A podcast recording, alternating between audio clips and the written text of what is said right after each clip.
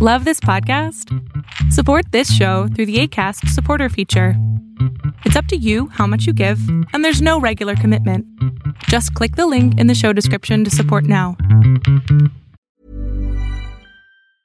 Quality sleep is essential. That's why the Sleep Number Smart Bed is designed for your ever evolving sleep needs. Need a bed that's firmer or softer on either side? Helps you sleep at a comfortable temperature? Sleep Number Smart Beds let you individualize your comfort so you sleep better together. JD Power ranks Sleep Number number 1 in customer satisfaction with mattresses purchased in-store. And now, save 50% on the Sleep Number limited edition Smart Bed for a limited time. For JD Power 2023 award information, visit jdpower.com/awards. Only at a Sleep Number store or sleepnumber.com. A lot can happen in three years, like a chatbot may be your new best friend. But what won't change? Needing health insurance. United Healthcare Tri Term Medical Plans, underwritten by Golden Rule Insurance Company, offer flexible, budget friendly coverage that lasts nearly three years in some states. Learn more at uh1.com.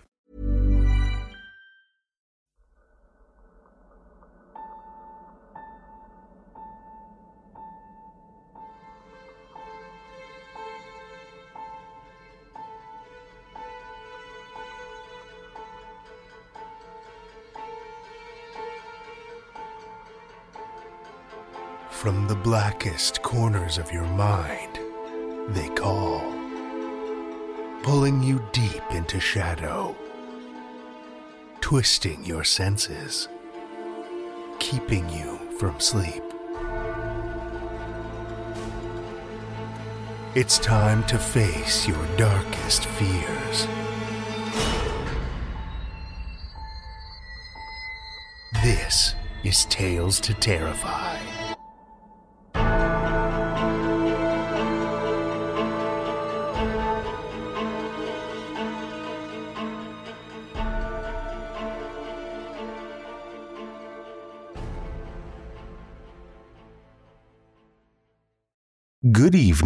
Children of the night, and welcome.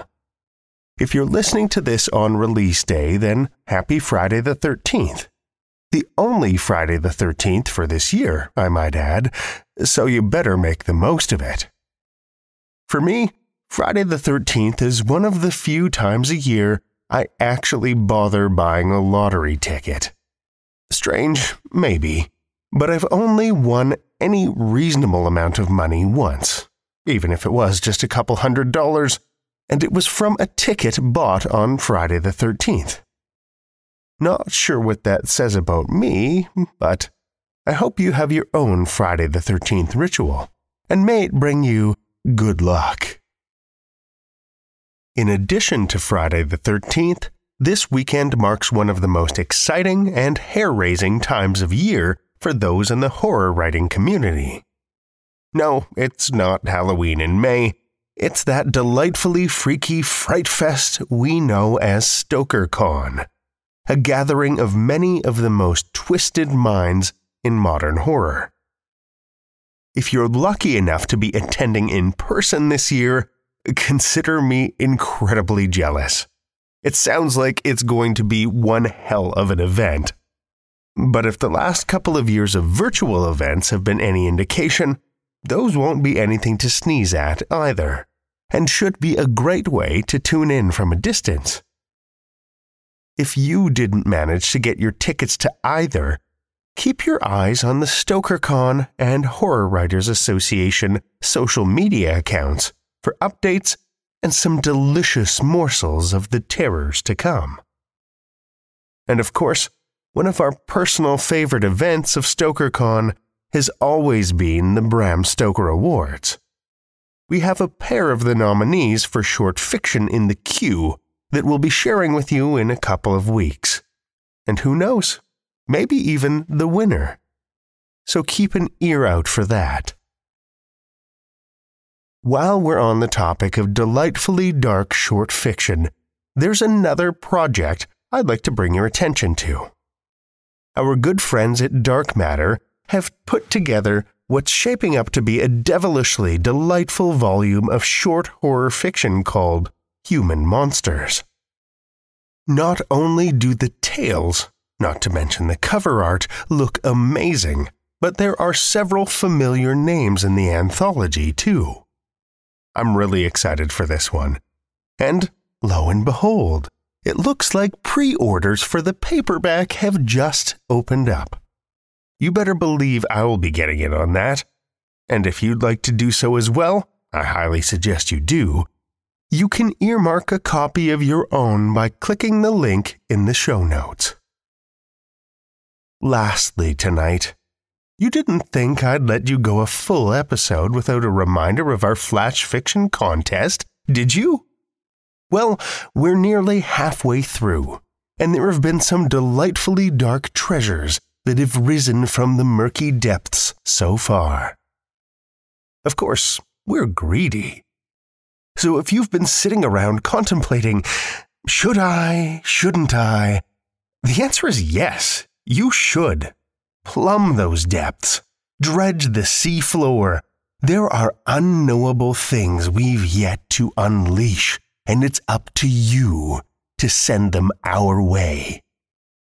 Plus, there could be $50 in it for you, not to mention publication on the show and some pretty serious bragging rights. TalesToTerrify.com slash flash contest is where you'll find details as well as the form to submit your nautical masterpiece. Come on, what do you have to lose? Besides, maybe a piece of your soul, but let's be honest, you weren't really using that anyway. While you ponder that, how about we set the mood with a little dark fiction? Our first story for the evening comes from Sheree Shatsky. Sheree Shatsky writes wild words. Her work has appeared in a variety of journals, including Cowboy Jamboree, Wraparound South, Fictive Dream, Black Cackle at Entropy and Saw Palm, with found poetry at Heron Tree and Harpy Hybrid Review. Ms. Shatsky attended the University of Iowa Writers Workshop Summer Session 2021 and was selected by the AWP Writer to Writer Mentorship Program as a Spring 2018 mentee for Flash Fiction. Her micro, Hot Rot, was nominated by Splonk Flash for Best Microfiction 2022. Sheree calls Florida home and is a Tom Petty fan. Read more of her writing at shereeshatsky.com and find her on Twitter at Talk to Me Meme. Both have links in the show notes. Children of the Night, join me for Sheree Shatsky's You Wait in the Dark, a Tales to Terrify original.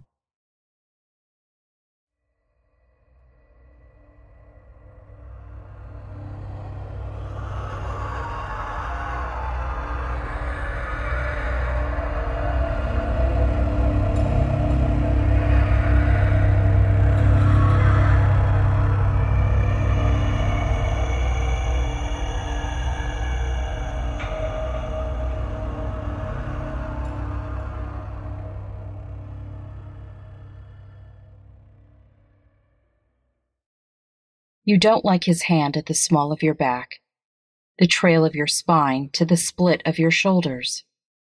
You lie still, careful not to shrug him off. You recall the time you did. He choked you purple. You pretend sleep. You have an early meeting. He knows you do, and you know he's intent on waking you, working you sleepless. He owns you, he says, like a damn suitcase. It's when his fingers still, you think about what will happen next. This won't end pretty. Whether you relent or refuse, he'll punch or bite or pinch so hidden no one on Zoom in the morning will ever see. A few will notice how tired you look. You will say the pandemic is getting to you, and they will smile and say okay with a wink emoji because you've been married less than two months and you've heard they hold hope for a Zoom baby shower in the new year. Your best work friend will private message you and ask if everything is really okay. You will rub the bruise behind your arm and respond yes. You are fine. You miss her and everyone else, that's all. You will think how much you love working in surgical sales, scalpels and the like, and how after work you hate to come home.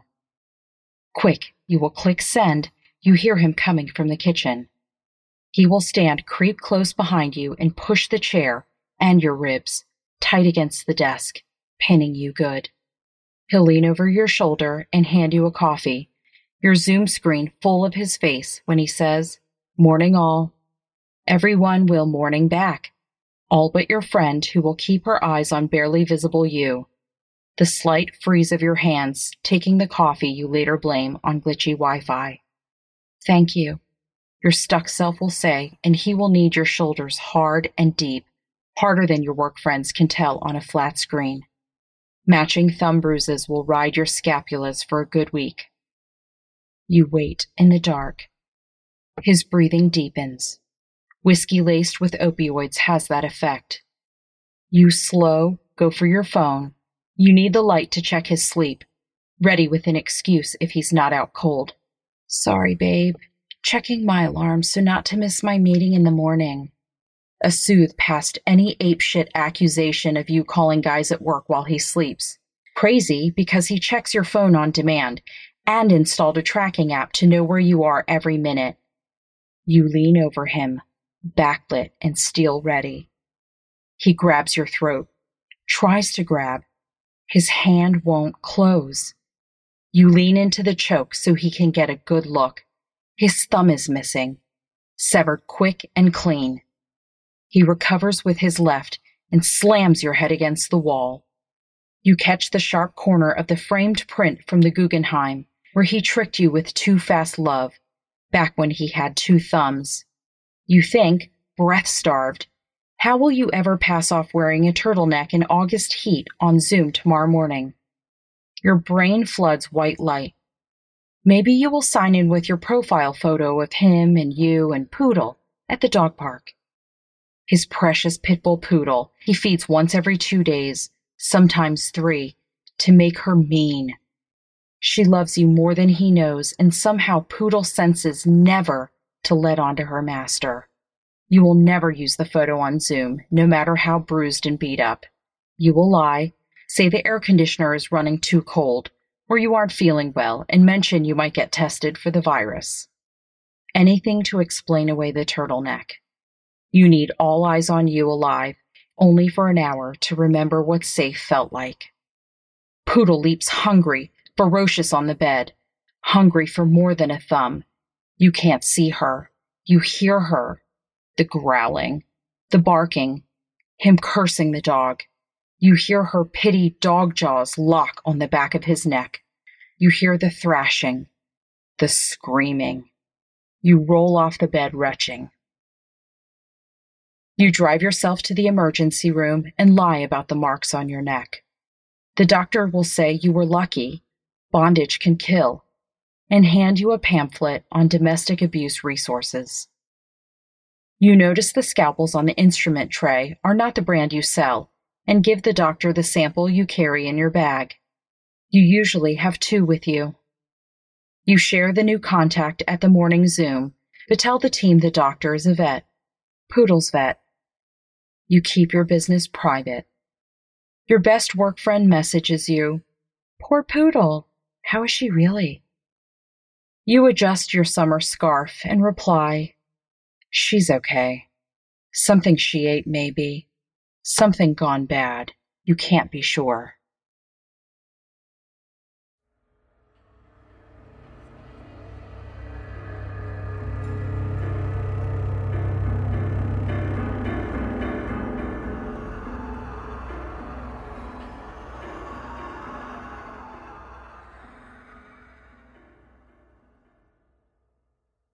That was Sheree Shatsky's You Wait in the Dark, as read by Kat Woodford. Kat is an ER nurse and educator in Northern Maryland, where she lives with her husband, stepson, Cat Stinky, and dog Bark W. Griswold. She loves all things horror and says the things she has read and watched are nothing compared to the horrors she has seen in real life when she's not working in a hospital or voice acting, you can find Kat sailing with her family or riding motorcycles with her husband. Thank you, Kat.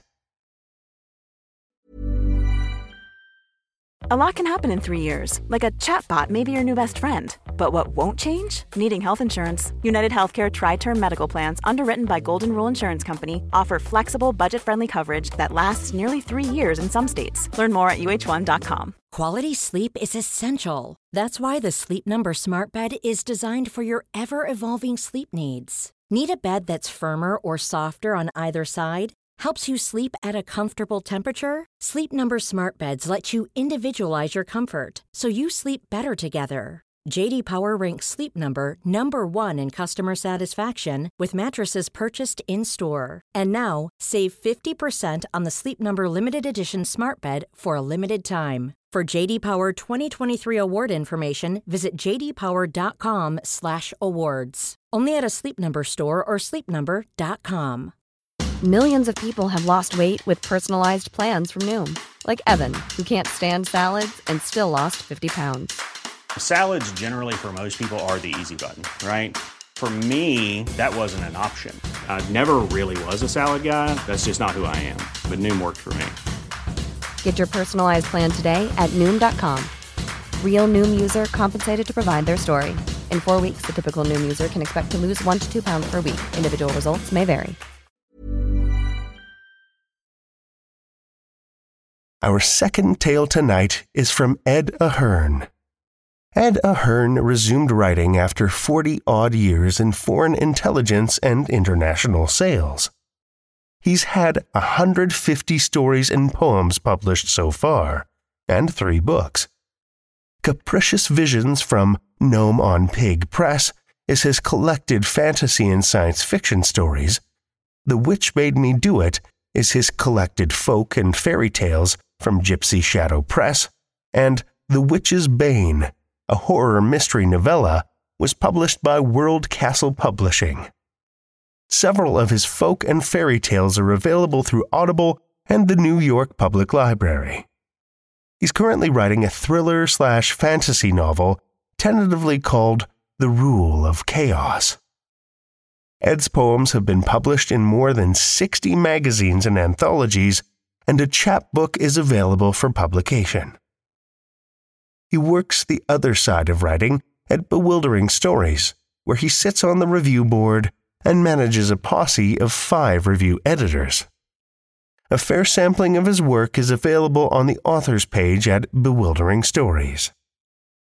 Listen with me, children of the night, to Ed Ahern's The Dog Walkers, first published in Night Terrors, Volume 18, September 2021.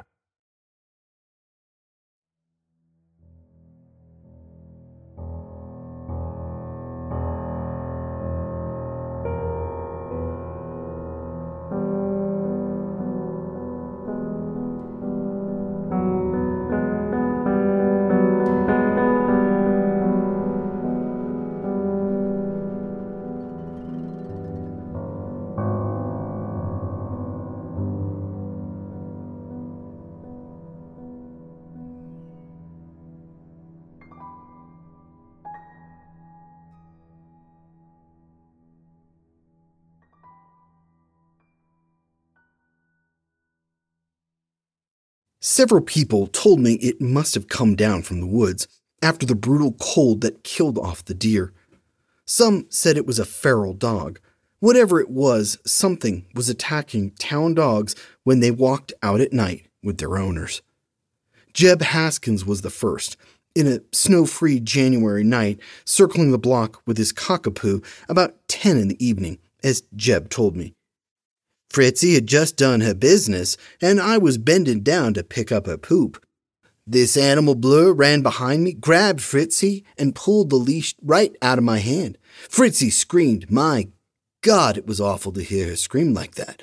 I fell over, and by the time I looked up, she was gone, leash and all. Did you notice anything else? Nah, I got to my feet, took out my cell, and hit 911. The cops were there in five minutes, but they never found my dog. Animal Control told them there were no reports of loose or prowling animals. Fairfief is a doggy town with every fourth family owning one.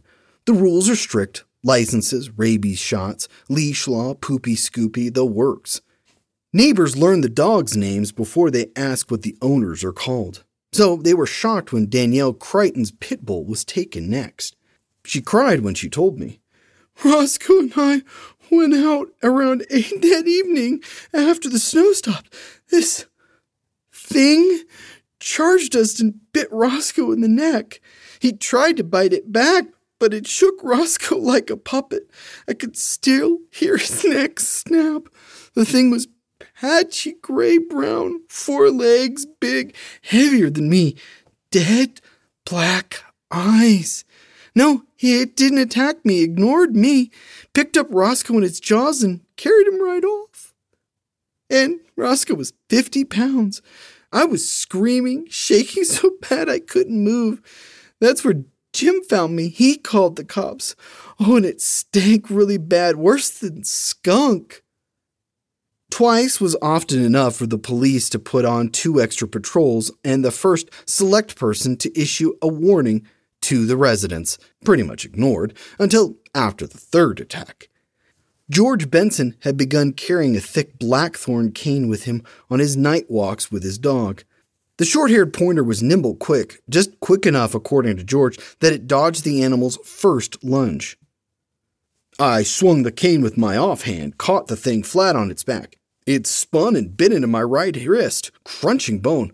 I yelled, okay, I screamed, but held on to Fritz's leash. The animal bit into Fritz's back and broke it.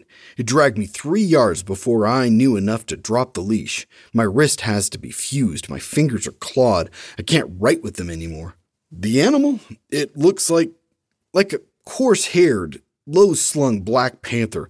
No ears. I don't remember any ears. And big, really big, and really smelly. Almost made me puke. A dog owning cop volunteered to walk his animal through the afflicted town districts and did. Although he was in plain clothes, the only thing noticeable was passing motorists warning him to get his dog inside.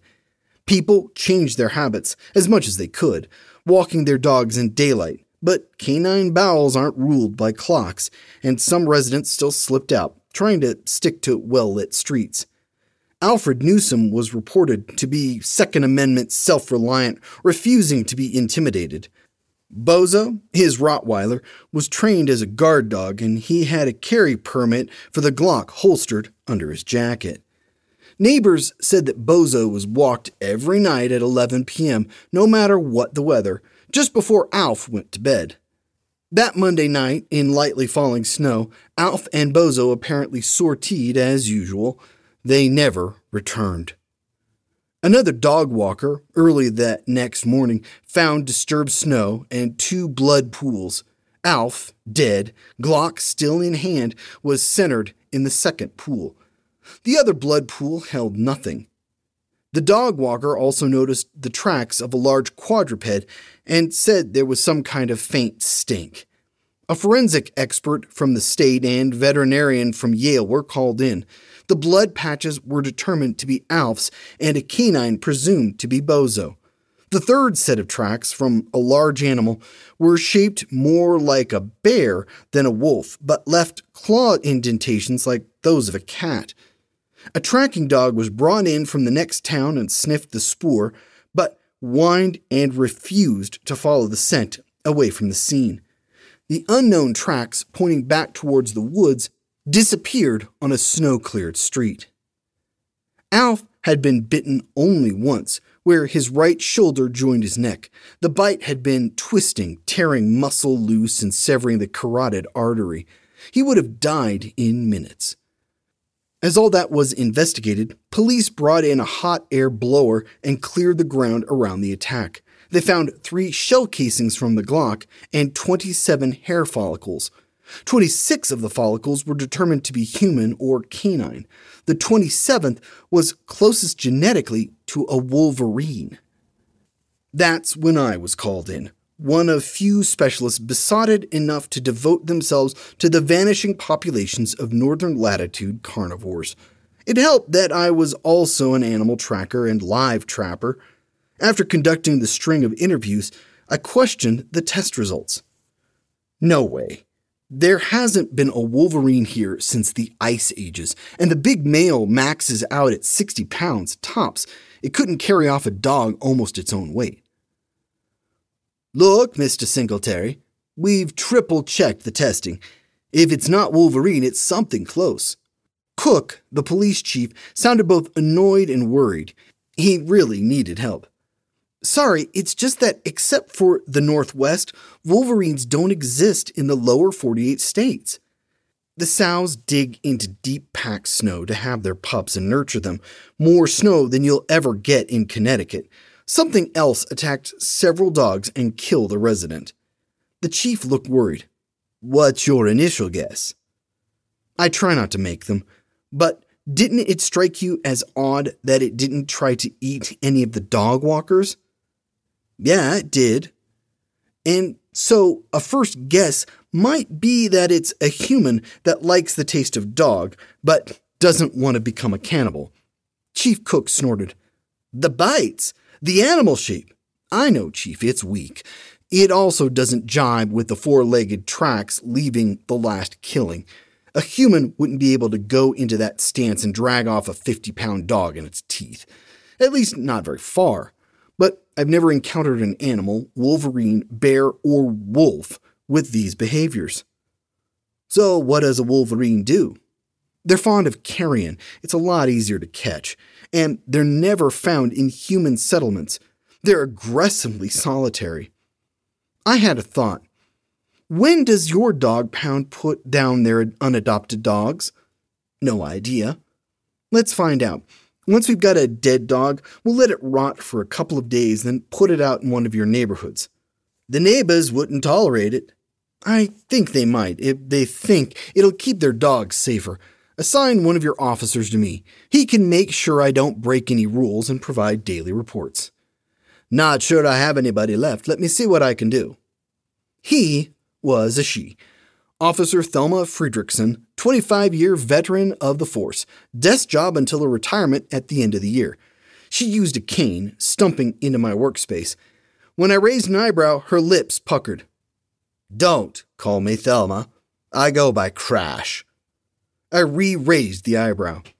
It was a traffic detail. I was waving traffic around a stalled car when a panel truck smacked into my left leg.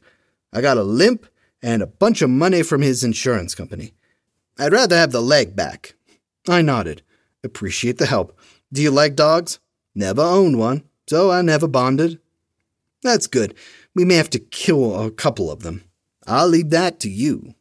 We smiled at each other. Crash had trimmed back fingernails, wore no jewelry, had short hair and almost no makeup. Except for the gimpy legs, she looked pretty buff. I liked her, although my suspicion was that she might not be all that fond of men. If it's a consolation, there won't be much paperwork, just what the chief insists you put in. She smiled again. So, what's first? First, for you, is easy. You get to sit in the squad car and listen to me climbing through deadfalls. The smile disappeared. Because you don't think I can handle the trek? Nah, because I know what I'm looking for. You've got city eyes. I'm looking for scat, disturbed earth, game trails, that kind of stuff. But if I break a leg, you get to haul me out. Okay then. Where do we start? I've been over the town maps. A lot of the wooded areas are nature trailed, which means lots of people and dogs, which means no self respecting predator is going to take up residence. We're checking out the gnarly bits, the densely overgrown sides of hills and ravines, the back end of the town dump. And I need to do it for two towns. The critter doesn't know about the town line between Fairfief and Westpost. You are right, you should do that. Like I said, oh, and we spend a few nights sitting Shiva on a dead dog. Ready? We spent the next week of alternate daylight hours with me picking up ticks and burrs and Thelma playing phone games while listening to me grunt on the walkie talkie. I found trace of half a dozen coyotes and five times that many deer. We spent the alternate nights with an increasingly stinky dog carcass. I carried a dart gun with enough happy juice to knock out a grizzly. The first night I thought I sensed motion in the darkness outside the streetlights, but when I checked, there were no tracks. just footprints in the snow. The next dog watches were even quieter. The chief again questioned if I was worth my fee. The day after I finished round one, another dog was taken. Robbie Benson, a teenager, bribed to walk a neighbor's dog after dark, saw something rushing at him and threw the leash at it. No way I was getting mangled. Not for 20 bucks a walk. It could have the dog. He was untouched, but had only a fuzzy recollection of what had scooped up the bichon frise. When I pressed him, he admitted he'd been open air toking when the attack happened. So useless, except that he remembered the rank smell. And that gave me my next idea. I spent $5,000 of the town money on overnight shipments of smells bear, wolf, wolverine, both anal glands and urine. Then I brought in Danielle, George, and Robbie and had them separately go through sniff tests.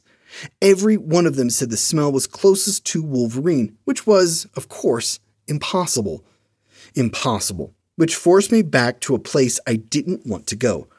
I got out of our car, walked fast enough away that Crash couldn't hear me, and dialed a number from memory to Rankin Inlet in Nunavut. He picked up on the second ring. Hello, Frank. Creepy. He always knew it was me before I told him. Hello, Jordan. Jordan Aglakark was an Inuit shaman, although he despised that term. You're calling me for the advice you still don't believe in? I am, Jordan. But first, you are well? Your family also? Jordan laughed, the throaty noise almost shaking my cell phone. I am, thank you, and you remember your manners only when you are in serious trouble. Tell me what is happening. I did in great chunks of unfiltered detail. I wanted his take on the known facts, not my half assed assumptions. There was silence for a couple of minutes before he spoke. Give back whatever money you haven't already spent, Frank, and leave now. But the town, the Wendigo is not interested in fair fee, Frank, or a few pampered dogs. It restrains itself only briefly from man flesh. That could be you, and you do not have the powers to combat it. I'm not afraid of an animal, Jordan. He sighed. What matter if this is a man behaving as an animal or an animal acting like a man? It is the same monster. If you must stay, do nothing. Hide until the warm months. It does not like to be hot, and it might leave on its own. But the Wolverine is just an avatar, or perhaps a suit made of wolverine pelts. No wolverine would live in man country. Do you still have what I gave you? I do, in my suitcase. It does not serve to protect a suitcase. Wear it. Crash was staring at me from the squad car. My expression must have worried her. I put on my best casino face and listened while Jordan told me, in sing song voice, about the Wendigo and what it was capable of doing. When we hung up, I shivered. I still couldn't believe in an implacable, insatiable, man eating demon, but, like Jordan, I couldn't believe this was a Wolverine. When I got back into the car, Crash reached over and touched my arm. You look like an ex wife was asking for more alimony. Almost as bad. I asked a guy for advice about our little problem, and what he gave me I didn't like. And what was that? If I ever get drunk enough, I might tell you. Drive, please, while I try and think. Jordan had to be wrong. I'd already staked myself out with a dead dog and nothing had happened, except. Except I hadn't been alone and hadn't been near a sturdy car with a witness who might be able to call it in. According to Jordan, the Wendigo always carried off its prey, leaving no remains or evidence. If Jordan was right, I needed to be alone after dark. Dog optional. But there'd been no threats, no malice shown me. I mentally dope slapped myself. Any threat would tip me off and hint at a man like killer. Once Crash had dropped me at my motel room, I went online. It's possible but expensive to purchase silver bullets.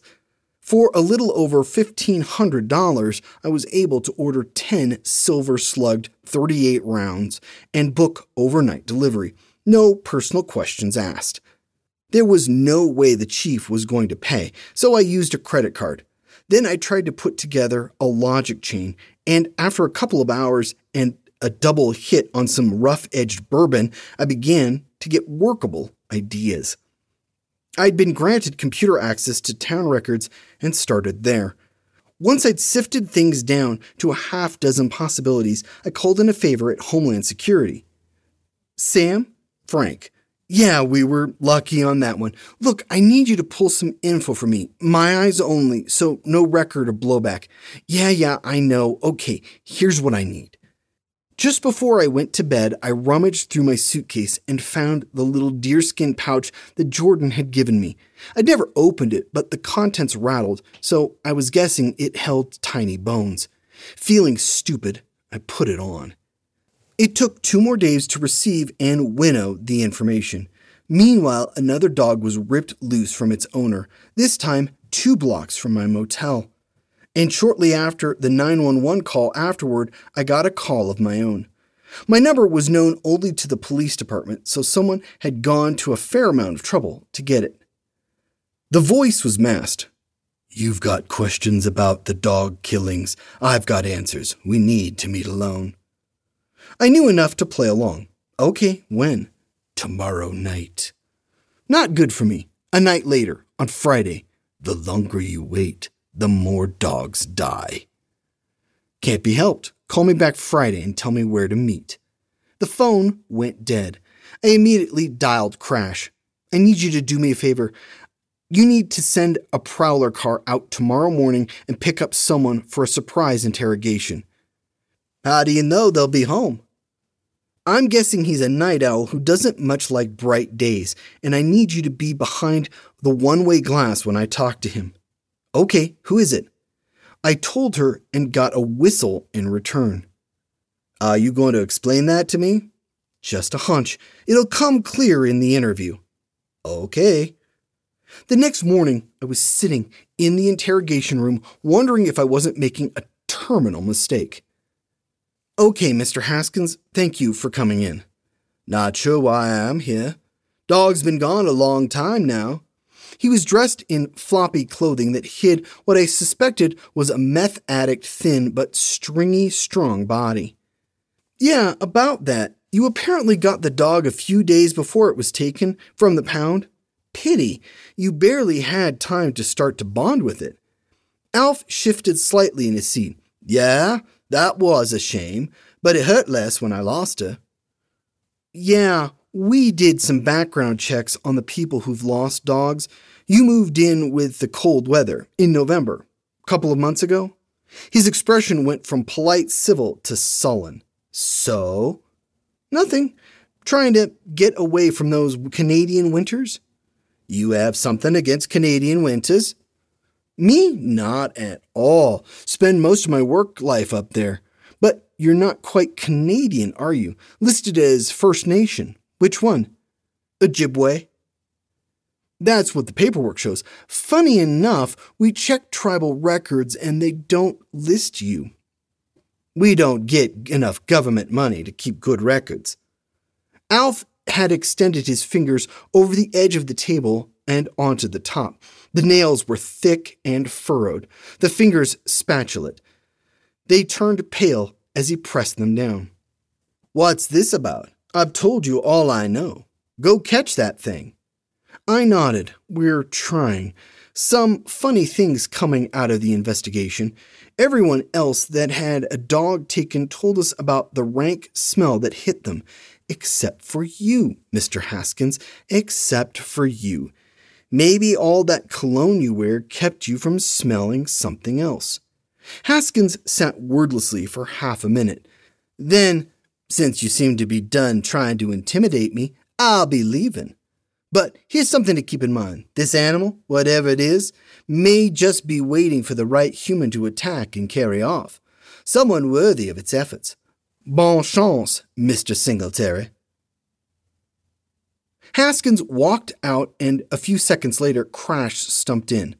What the hell, Frank? You're trying to make that skinny bastard the dog napper? I remembered Jordan's comment that Wendigos were always gaunt, as if they could never eat enough, no matter how much they killed. But I couldn't tell Crash that. He's a loner, no family, some odd circumstances. Nah, I guess not. But he's as close as I've gotten. Pretty thin. You want a multiple beer dinner with me? Sure. You buying? Don't be stupid. You've got the expense account from the chief. Oh yeah, I forgot. Like hell you did. Mulligans at 6:30? We held ourselves to four beers apiece, both drinking from the bottles. After the food, but before the third beer, we got personal. You married, Singletary? Was until six or seven years ago. I was away all the time on projects. She got lonesome, then ungot it with someone else. You? Different story, same result. He was nice, timid almost. Realized I liked living together, but not the man, not really. I set him free. I nodded. Got anyone now? I did, but she moved out of town. I nodded again. Good luck next round, which I ordered. By the end of round four, I'd almost told Crash what I was going to do, but I didn't want her at risk, which was silly considering she could maybe outpunch me.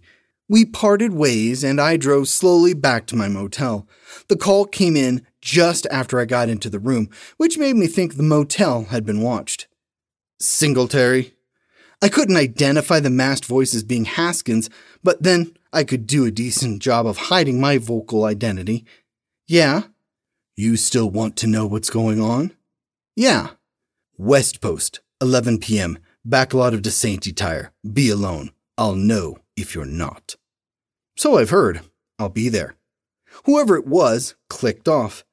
If any of what Jordan told me was true, I was going against a creature faster, stronger, and more prescient than I was. And I had a mini bag of bones and untested silver bullets. Not fair. It took a while for me to unjangle my nerves, but I made it into sleep. The next morning, when Crash came by, I said, Listen, I've had something personal come up, so no dead dog detail tonight. She said nothing, which meant she knew my lie was bullshit. Then, okay, don't do anything stupid. The day passed in twinges, me mentally playing out all the ways things could go really wrong. Crash's body language said she noticed. Cops, for all their hard exterior, are good at reading moods. I reminded myself that animals sense both fear and confidence, and if this thing was as animal as Jordan predicted, I needed to keep both emotions unsensed. Successful hunters do that, holding mental position as a neutral observer until the instant of firing. And I did not want to be the creature losing. That night, as I approached DeSainty's, I checked parked cars looking for the one registered to Haskins, but it wasn't there. And it wasn't in the back parking lot either. Nothing was, except a dumpster and me and my rental. The one overhead light in the lot was out, and the night was overcast, leaving everything in heavy shadow. I got out of the car and stood in the middle of the lot, giving myself as much open space as possible. The 38 special was palmed in my right hand. There was a light breeze from the north, and I put my back to it, trusting my nose to tell me of an approach while keeping my eyes downward. According to Jordan, a wendigo could climb like a squirrel, but there was nothing for 40 yards but chain link fencing, a dumpster, and the rear wall of DeSainty's. The dumpster behind me smelled of burnt plastic and decomposing food. I waited 20 minutes without moving, just shifting my weight from foot to foot. If I moved, I'd lose focus, and that's when it almost got me. A gentle wind gust brought a stronger than usual aroma of dumpster. I turned my head enough to see a hairy thing with Haskins' face rushing at me. He was naked, and even in the dim light, I could see talons and predatory teeth. He hunched his back into a bow and dropped to all fours, bounding at me in 10 yard hops. As he came closer, the smell of Wolverine took over from the aroma of rot. I pointed the 38. Stop! He did, and stood erect. Except for his hairless face and hands, his body was draped with long, whispery fur. Finally, Singletary, you've come out of hiding. Make it worth all my effort. Your effort? There is no pleasure in killing fat, slow men. But to kill and eat another seasoned hunter. Ah, that's rewarding. You think you're armed and protected? Fine, let's go through our moves. The animal in front of me steamed with sweat despite the 20 degree night. Its metabolism probably let it move half again faster than I could. If I shot at it where it was, I'd miss. And I had all of five shots. I fingered the deerskin pouch and it laughed. Its incisors and canines glinted. I couldn't tell if the claws and fangs were artificial or natural and realized it didn't matter. That TP Nostrum can't help you. I'm not human. Make your move or I will. Let's not dither. It bent into its curved backed, four legged stance, its head at the height of my rib cage. I kept my focus deliberately blank, putting my left foot forward and keeping the gun back a little, making it harder to swipe. I applied sudden trigger pressure without firing, and it didn't move, as if it could sense my foe intention. I took several slow steps toward it, giving myself a closer and bigger target but it backed off sinuously, maintaining the distance. When it had been Haskins, it had been right handed, and I took a full step to my right, toward his hopefully weaker side. It smiled. How I love the nuances of our game. If the Wendigo jumped, it would probably clear me and be able to attack while I was swinging around. If I gave it the first move, I was probably dead. I swung the gun slightly off target to my right, then swung it back as fast as I could, pulling off one shot. The sound was deafening in the empty lot. It jumped opposite my swing, the slug missing it by a couple of feet. Then, in the same move, crouched lower and leaped at me. I jumped in at it and stabbed with the folding knife I'd kept in my left hand, trying like hell not to think about it. The knife poked into tough skin, not deep enough to be a serious wound, but maybe enough to be maddening. As the knife went in, the Wendigo raked talons into my right forearm, tearing muscle and veins. The gun dropped onto the ground. I will taste you soon. It moved slowly in toward me. I shifted the knife so the tip pointed toward the ground, in faint hope that I could stab its shoulder or neck. And then the Wendigo got shot. As the slug went into its side, it let out a shrill keen that hurt to hear. Not fair! Not right! It screamed. Ambush! But you had no knowledge. Just then another slug went into its leg. Not over, Singletary, not over! I will meet you in the woods. Despite two slugs in its body, it pounced off, leaping over the cyclone fence without effort.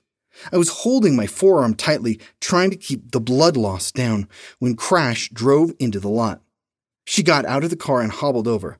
What the hell, Singletary? Thank God you followed me. I'll tell you while you drive me to the ER. And did, sort of.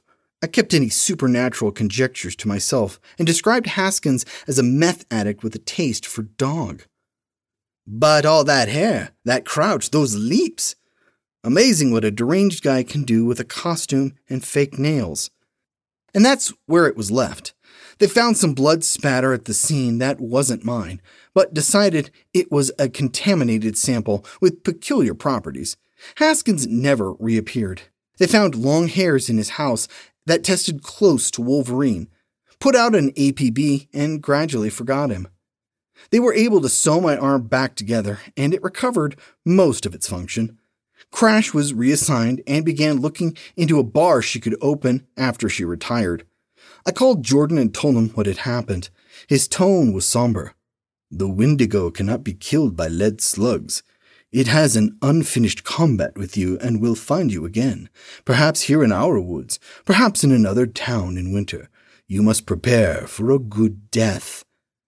How can I prevent it? Move to Florida, perhaps. But even then, on a rare freezing day, I would hide in crowds.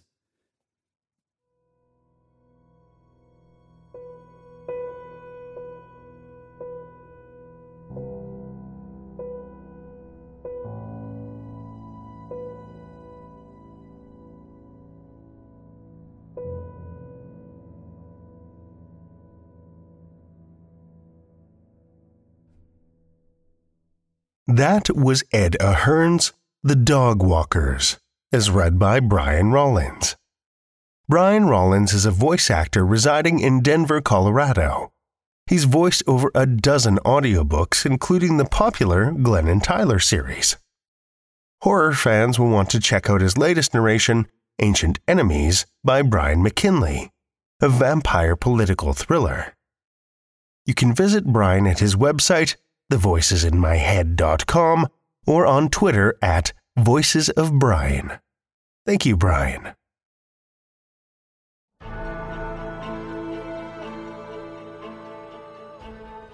Well, children of the night, the hour is late, and we've run out of tales to tell. For now. Tales to Terrify is made possible by the tremendous generosity of our supporters on Patreon and PayPal. Incredible fans like Kathy Robinson and Amanda Gottfried, whose generous support helps keep the lights on and flickering ominously. Not a supporter already? Head over to patreon.com slash tales to terrify, where you'll find all kinds of perks like ad-free and extended episodes, bonus content, and one-of-a-kind collectibles and merch packs. Every dollar goes back into this show to make it as horrific as possible, and we appreciate it so much. Want another way to support the show that doesn't cost a cent? head over to Stitcher, Podchaser, or Apple Podcasts and leave us a five star review. You'll not only put an unnaturally wide smile on our faces, but help new listeners discover our terrifying tales, too. Now you can share your love of the show out in the world with some Tales to Terrify merch. TalesToTerrify.com slash merch will take you to our TeePublic store where we've got a great collection of creepy custom and curated designs that's always growing, so check back often. Tales to Terrify is produced by Seth Williams, Meredith Morgenstern, Andrew Gibson, and myself, Drew Sebastini, with original theme by Nebulus Entertainment. Tales to Terrify is distributed under a Creative Commons Attribution, Non Commercial, No Derivatives license. Join us again next week as we unleash the monster within with more Tales to Terrify.